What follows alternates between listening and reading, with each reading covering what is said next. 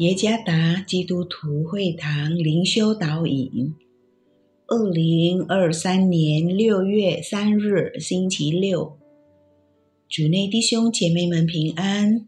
今天的灵修导引，我们要借着圣经以弗所书第四章十七到二十四节来思想今天的主题：生命被圣灵改变。作者。林金仙传道，以弗所书第四章十七到二十四节。所以我说，且在主里确实的说，你们行事不要再像外邦人存虚妄的心行事，他们心地昏昧，与神所赐的生命隔绝了，都因自己无知，心里刚硬。良心既然上进，就放纵私欲，贪行种种的污秽。你们学了基督，却不是这样。如果你们听过他的道，领了他的教，学了他的真理，就要脱去你们从前行为上的旧人。这旧人是因私欲的迷惑，渐渐变坏的。又要将你们的心智改换一新，并且穿上新人。这新人是照着神的形象造的，有真理的仁义和圣洁。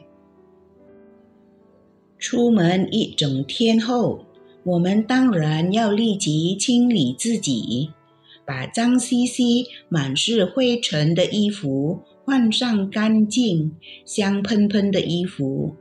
我们不能一直穿着那脏衣服，必须把它脱掉，这样才能穿上干净的衣服。同样，当我们决定活在基督里，并成为新人时，也要如此。在第十七到十九节中，保罗提醒我们。不认识神的生活，只会导致迷失和道德的败坏。以这种方式生活的人，处于盲目和心理刚硬。然而，当一个人接受基督为主和救主时，他必须脱去旧的、迷失的生活方式，并更新他的生命。接下来，在第二十到二十四节中，保罗解释说，当一个人接受基督时，生命转变是一个持续的过程。首先，他必须脱去旧的、迷失的生活方式，然后他必须以神的真理更新他的心思意念。这过程不会自然发生，而是需要与改变我们生命的圣灵合作。为了经历符合神旨意生命的改变，我们必须改变不符合神话语真理的心态和生活方式。